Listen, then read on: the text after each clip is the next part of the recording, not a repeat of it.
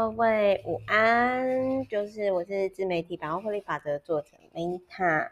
那么今天呢，就是还蛮开心，就是可以在 Podcast 就是跟大家交流这一本书哦。那这一本书呢，原因是我本来就觉得这本书很有趣，然后刚好呢，就是最近呢，我觉得就是我有一个客户呢，我觉得他其实是需要这一本书。然后这一本书呢，为什么我会？其实我会蛮推荐，就是单身的朋友，然后特别是女生，如果你就是恋爱一直卡墙，然后你想要找一个正常一点的约会对象的话，然后你已经就是收购那一种，呃，因为因为我觉得这类型的书哦，其实就是我会比较不喜欢那一种，就是写的人是。可能比较就是说，哦，我们女生就是要靠自己啊，女生就是要当自强啊，女生就是要怎样怎样，巴拉巴拉巴拉。但是到最后，就是你会发现那个有点太情绪了，我会觉得就是不太不太中性。那有些以男生，哦，抱歉，刚刚破音，有些以男生为出发点讲的内容呢，就是像之前我分享的另外一本嘛。就对啦，就是写书的人跟他分析的，对，他很赏心悦目，没有错，很帅。但是问题是，他也是比较以男生的角度出发。所以，如果今天你是女生，然后跟我一样是属于比较偏理性、中性类型的，我个人是觉得说，呃，因为这个作者他其实后来是跟那个 Google 的。在 Google 工作好像是工程师的人相处，因为我就是差不多快看完，然后我今天会分享，就是我个人觉得说我那个客户呢，包含我很认同的，就是在第七章，就是寻找人生伴侣而非短期伴侣，就是判断谁拥有长期关系的特质哦。这一章我觉得是我那个客户，就是还有他其实也算是。跟我交情不错的老朋友啦，然后我觉得说蛮适合他的。那我先讲一下哦，其实这一本书呢，也我会想要分享，是因为结合时事啊，就是说像最近金刚跟小贤不是就分手嘛？那分手其实他们算是很和平的分手，然后我其实不太知道他们的近况。但是呢，我想要讲的是说，就是我从他们分手的那个直播啊，或者从分手的那个直播，他们和平分手直播去看，我觉得是就是生活习惯的问题。就是说，他有提到说，寻找人生伴侣而非短期伴侣，就是谁拥有长期关系的特质。那这样的特质呢，在这本书里面没有讲。但是我先补充一下，就是你要你如果要找长期伴侣哦，因为短时间交男女朋友其实都可以，而且现在交男女朋友这是一个很轻松简单的事情。可是长期伴侣，你真的就要很老实的去面对自己，最受不了什么？比如说像小贤他，我感觉就是他很受不了，就是那个金刚，就是那个拖延。的那个状况，那种状况就是，其实如果是我的话，我应该也会受不了金刚的那个点，就是好像他们在直播有提到说，哦，他今他应该就是要搞定鸡翅，然后可是呢，他没有没有搞定，然后这个又是跟公司有关的，那我自己是我觉得小贤他应该是蛮。从看他的身材就知道说他是有一定自我要求的人。那我举个例子来讲好了，就是说，像很多人会觉得我跟鹏鹏感情很好，其实没有，我们每天都三不五时就是一小吵。然后我我觉得其实这种算是沟通，没有什么不好。最怕的就是吼，最怕的就是那一种。你自以为很好，然后都没有吵架，然后有一天呢，就铁了心，铁了心呢，就是就决定说，就是呃，铁了心就决定说，就是要分手了这样子。那那个我想要讲一下，就是什么长期伴侣需要的特质啊？那我先讲一件事情哦，我先讲一件事情，就是，嗯，在这一本书里面，我我先回到那个小贤跟金刚好了。我举我举个例子来说，比如像我自己，我我跟我男朋友相处，就是我自己是习惯，就是说，当然一些成功人士就是也有讲，就是。呃，我就是那一种一早起来，我就是会把棉被折好，因为我就会觉得说，嗯，这样我一早起来至少我有洗个衣服啊，刷个马桶，或者是折个棉被，我觉得这是一个很好开始的展开。但是对于鹏鹏来说的话，他可能他以前家里的习惯就是比较没有这样，所以我男朋友其实他就会觉得说，啊，我一定要折好嘛，那我就会跟他说，就是。呃，你不觉得把它折好，然后放好，这是一个，然后你要睡觉的时候就是很整齐，好像在睡饭店一样，这样子很赏心悦目，这样难道不好吗？好，这是我自己的每日的仪式感。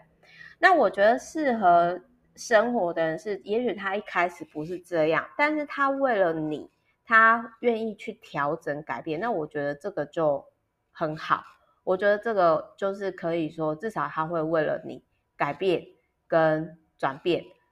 我我觉得是这样子的，我我个人觉得是这样，所以就是说，如果今天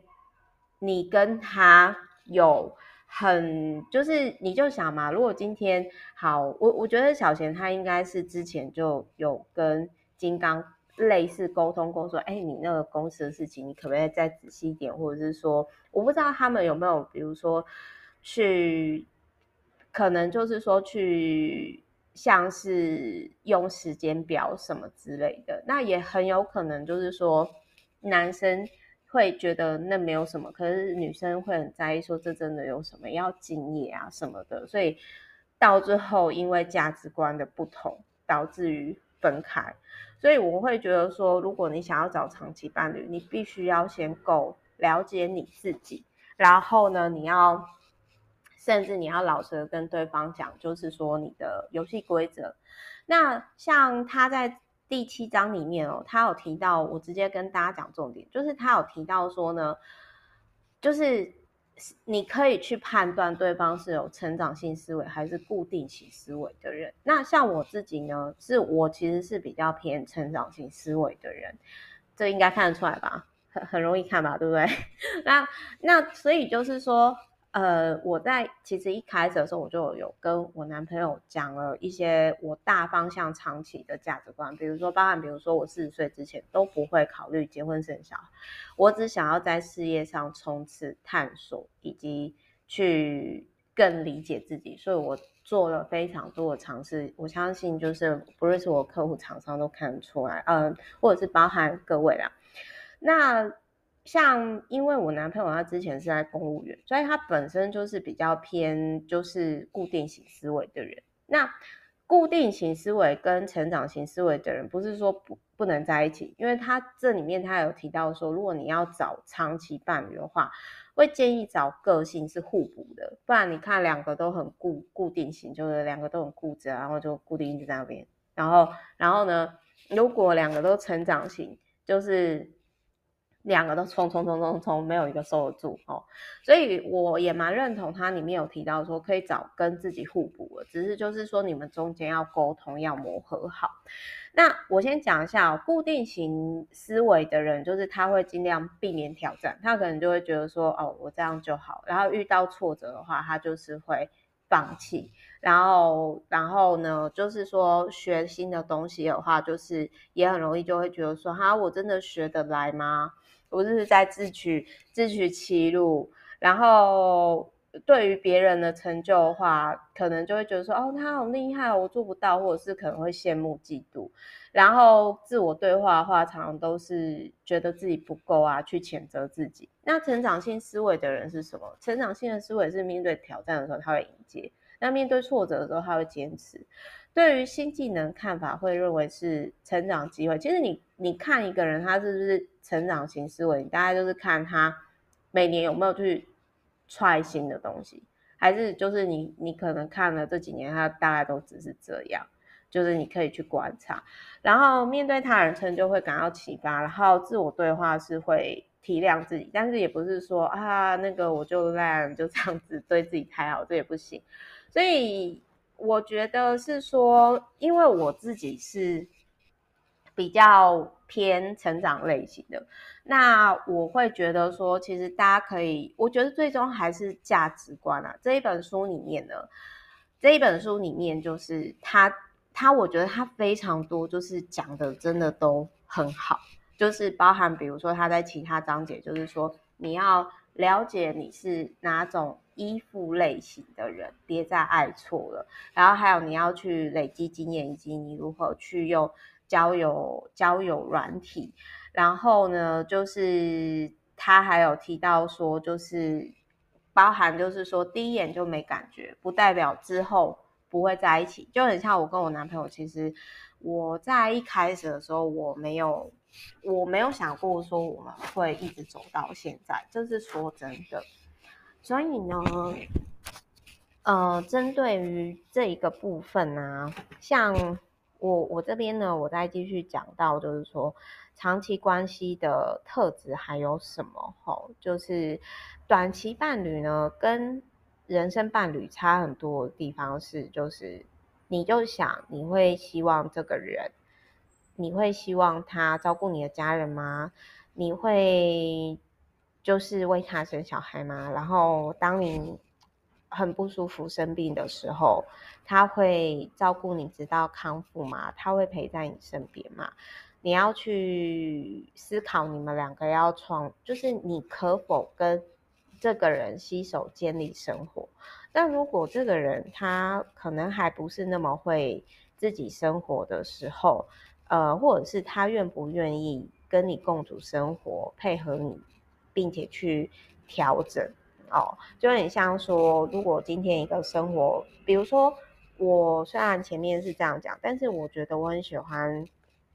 我男朋友的一个点呢，是我觉得他，我个人是觉得他蛮就是注重卫生的，因为我之前也有一些朋友，就是他。就是因为像我男朋友呢，其实他有一个优点是，他每天一早起来，他一定就是会先去刷牙，然后他的那个就是他很重视就是洗澡，天天洗澡这件事。可是因为我为什么会特别这样讲？因为我有一些创业的朋友的另外一半，就是会跟我抱怨说，就是她的老公什么都好。但是呢，就是唯一一点不好的呢，就是有的时候会不会天天清洁自己。那我觉得他这一块是做的，就是蛮重视卫生，就是喜欢香香的这样，这样好像比较女生哦。那所以我会觉得说，其实你要在选长期伴侣的时候，这个书上没有特别讲，但是我个人很认同的是价值观跟。生活习惯、价值观要类似，然后生活习惯最好是可以彼此协调，然后互相配合，就是很像一家公司，你要运营顺利的话，就是也是一样，就是把它当成公司经营，然后什么时候该离开短期伴侣？哦，就是像我举个例子来说，好，比如说我无法跟什么伴侣交往，因为像我自己是这样讲，好像有点不太好意思，但是我真的就是说，来过我们家的客户啊，或者是说，呃，来过我们家的朋友就知道，我是把自己打点一切打点，就是一切是井然有序的，包含我可能就是离开我的。办公室，或者是离开我公司，或者是租家。那如果助理或者是人家说，哎，那个哪个东西放在哪里，我都闭上眼睛，我都可以马上讲出来。那所以说呢，我就没有办法跟那种可能我觉得是有囤物症的人，那种或者是他会舍不得丢掉东西，或者是。放了太多东西在一个空间的，因为我曾经有被这样的男生追求过，就是对方其实家里藏书很多，然后我那个时候我不过讲一句话他就炸毛，然后那时候我就觉得，嗯，我可能真的没办法跟这样的人交往，所以我们其实也没有特别交往就结束那一段关系了，就是那个时候，那个时候呢，就是。呃，对方他，因为我自己的价值观就是，我觉得你今天一年内你会看到书，大概就五十到一百本吧。那也许你有很珍藏书，可是我觉得大概也是珍藏个几十本，你可以云端啊整理出来。因为书最终，我觉得就是说没有必要就是放几百本，然后重点是它整个空间全部都是书，然后到天花板非常压迫。但是当然，对方才子的个性就是比较不认同，而且就是那个时候我跟那个比较偏才子类型，他真的文字上很有才华，可是我没办法继续跟他相处的原因就是，呃，他的身材啊，然后也在那个时候也没有把自己打理得很好，那所以我那个时候就觉得说，嗯，我可能没办法跟这样的人继续。互动下去，那他这里他就有提到说，就是何时该离开短期的伴侣，就是你就想你要继续在这个人身上，还是就是专注在你的长期伴侣这样子。那还有呢，就是这个作者也有提到说，长期伴侣该注重的特质，比如说金钱。金钱是非常非常重要的，不过就是他有提到说呢，金钱是考量，金钱是很重要，但是不要把这个当成第一要素，这个我很认同。特别是我那个时候会觉得说，我我讲个实话哦，因为我觉得今天我另外一半，他如果说他自己是有照顾自己的能力，照顾自己的，包含比如说大概就是一般上班族。可是他其实是有良好的心态、价值观，然后甚至就是说，假如我们假如啦，因为我目前都还没有结婚，还没有想生。假如说我是可能生完小孩之后，我完全不用管，他可以 cover 我这一块的话，那我觉得说这是我长期伴侣我会考量的特质。可是我就不会选那种很有钱，他重心完全都是放在事业上。然后就是比如说哦，我要冲上市柜啊，或者是我要被 pitch 啊。当然这，这这类型的人我会很欣赏。我可能就是我会跟这类型的男生在事业上合作，可是我不会想要跟他一起生活，因为我深知互补的重要性。那外表呢，就是他刚刚前面有提到嘛，就是这个作者是说金钱很重要，但是别把它放在第一位。而外貌呢？外貌这一块的话，我觉得至少对方要有你欣赏的特质，比如说像我自己，我觉得六块肌，或者是说，诶，至少我不会讨厌他，就是看着还顺眼。但是我也认同这个作者有讲说，不要把性欲，就是说哦，我们这方面很合，放在长期的因素，但是至少你是愿意跟他 make love 的。然后第三个呢，就是。跟自己的个性哦的部分呢，就是这个哈佛跟 Google 的科学家脱单指南的这一本书提到，这个作者提到说，他建议是要找互补的对象，而不是找个性相同对象。那理由我刚刚已经讲了嘛，就是说如果两个都很冲，那发生冲突的时候才 hold 住，就很像跳舞一样。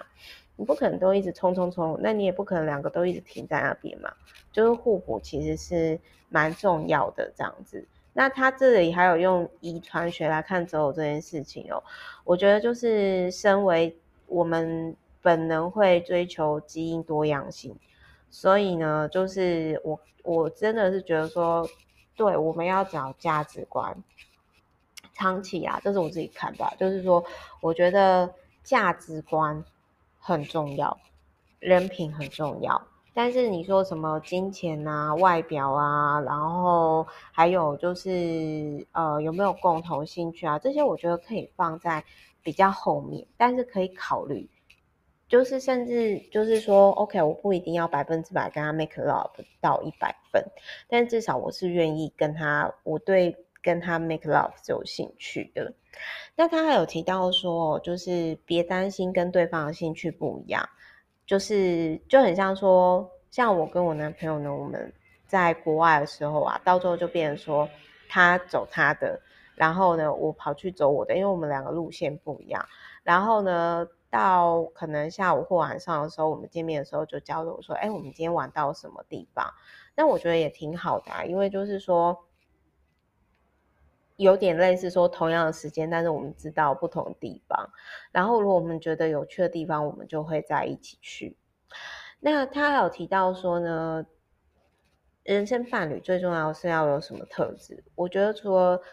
像是职业跟可能金钱，就是有照顾自己一定能力之外，他要情绪稳定，心地善良，就是关怀和同情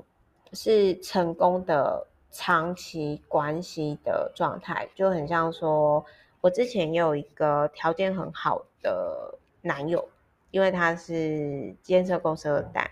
可是后来我就没有跟他。在一起，因为那个时候有一个很小的事情就可以判断，就是那个时候呢，我们在地上看到一个钱包，然后我就说，你要不要把他送去警察局？因为这个丢掉钱包的人他一定会担心。结果我那个前男友呢，他就非常不耐烦，他就是说，哦，这干我们什么事啊？又不关我们事，我现在很忙诶，我要回去开会。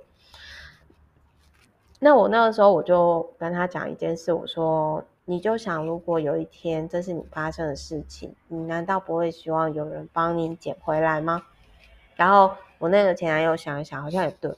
所以他还是有照我方式去做。可是后来他有跟我说很谢谢我，因为他说做好事的感觉真的很好，特别是被感谢。可是后来我就会基于这一点，我就会觉得说，这个人他可能是我短期伴侣，可是他关怀跟同情上。可能我要教很久，我会觉得太累，所以我就觉得算了。那而且那时候还年轻，所以的话我就没有继续跟那二代在一起。然后后来呢，我发现很多事业很成功的男生，他们其实在关怀跟同情这一块没有到很高。那当然，如果我今天我是每比较事业或者是金钱上需要依赖男生的话。当然，我可能就会配合他们，可是我不太想这么做，因为我比较女汉子类型。然后再来呢，第二个忠诚心，就是这边比较有趣的，就是他有提到说，你可以看他会不会帮你背包包，就是他这边呢就提到说，真正的长期伴侣是你应该是要找一个。你去看病的时候，害怕拎包包的人吧？哦，然后当然也不是说，就是我们就想说我们一定会生病啊什么的之类的。那所以忠诚心是很重要的。那如果说今天这个人他在你低潮的时候就离开你，那就代表你这不是你应该交朋友。好，然后再来，我们刚刚有讲说，成长型跟固定型的思维，固定型的思维的人也没有不好啦，就是他很适合，就是在同一个地方钻研某一个领域。那具有成长性的思维的人呢，会花心思改善感情关系，而不是假设无解，最后离开。所以我觉得基于这一点，我以前。是固定型思维的人，因为我以前基于就是我害怕去爱，我不知道怎么建立关系，所以我常常就是遇到问题的时候我就离开了。我那时候没有成长型的思维，但是人是会改变的嘛，所以就是我现在我就是会跟，比如说我跟我男朋友我们意见不同的时候，那我就会去说，我觉得我在意的点是这样，我。希望下次是怎样做？那我们可以怎么做会更好？然后就是我觉得比较好沟通方式是承认自己有什么问题，而对方也发现自己有什么问题，然后彼此调整。那再来呢？还有就是能引发出你最好一面。如果你跟另外一半相处总是觉得自卑，或者是觉得自己不够好，那会有压力的话，那可能也没办法长久。当然，这可能是男生，这可能是男生自己自卑，然后呢，就是然后去嘲笑女生，然后让女生自我怀疑。通常没有安全感的男生会这样，可是那就不是女生单方面的问题嘛。那如果是这样的话，可能就是如果真的没办法，男生没办法去觉察这一点，离开我觉得也没也没有什么不好。那再还有就是说呢，他这里有提到处理争执的能力，因为百分之六十九感情冲突是常态性的冲突哦。所以呢，就是挑选长期伴侣的时候，其实你要去思考说，可不可以处理问题。他有举例，如果对方你是一个常迟到的人，但是对方却是觉得说早到是准时，准时是迟到，迟到就别来，那你们一定会发生严重的争执嘛？就很像金刚跟小贤，我觉得他们就是来自于这个价值观的。冲冲就是价值价值观的冲突，所以重点是冲突以后双方会不会调整？就很像说，呃，一一个喜欢整洁，但是另外一个却习惯脏乱。比如说，一个喜欢早上洗澡，一个喜欢像外国人一样，就是早上洗澡；另一个喜欢晚上洗澡，这都是要很老实的去沟通的。那如果无法忍受的话，就看是不是。要分房说，或者是真的就没有要继续在一起，因为不可能会有完美的伴侣，我们自己人都不是完美的。然后他还有提到说，别把完美的就是短期的伴侣带进长期的生活当中。然后我觉得有一个很重要的事情是，这个作者有一次说，他跟那个男生呢，就是跟现在的这个伴侣。然后就是吵架了，然后吵架了之后呢，他就传了很过分的讯息给男生，因为他女生很容易就是会思考某某一件事情还记得，然后就开始跟对方 argue 嘛，然后他那个时候就是很生气，然后他会吵架，然后对女生会就最容易对男生说哦没有啊什么，然后对对方。冷暴力，因为他是焦虑型依附的，像我自己也是这样。因为他没想到，就是他的现在的伴侣就 Scott，就说我们见个面，把事情谈开吧。然后后来他们六年来，他们就是都就是都还是在一起。就是我觉得很浪漫的是说，我们把城市语言啊当成两个人共同爱情语言，所以我觉得是说。有的时候是因为，如果今天对方这个男生他不重视这个作者，他们不可能走到现在。那我个人觉得说，我会比较推荐这本书，可能也是因为我自己本身是理工科的女生，好像可能看不太出来，就是因为很多人都觉得我很文青。但是呢，我想要讲的是说，我个人是比较偏理工科的，所以我会觉得这个作者虽然她是女生。可是她写的东西，我就是觉得比较中性、理性，然后也不会像有些那种两性的书，我真的看不下去。就是可能比如说太条件论啊，或者是说太煽情、太情绪的文字，就是比如说女生就是要靠自己，怎样怎样那种，也我也觉得没办法解决问题。所以好，我今天呢。因为时间有关系，我今天就是讲到这边哦。那我讲的就是说，寻找人生伴侣，就是判断谁拥有长期关系的特质。我最后又再说一次，价值观最好是价值观跟生活习惯，这个一定要之前要讲清楚，特别是长期的部分。那至于剩下后面什么外表啊，然后金钱啊。呃，其他的东西就很像说我，我把一个杯子大石头塞进去之后，剩下的再沙子慢慢的放进去填满。就是最终如果要长期生活，生活是很漫长的，所以生活习惯、价值观这个，特别是价值观、生活习惯非常非常重要。好，就是祝福大家都拥有长期的人生伴侣，爱你们，我们下期见，拜。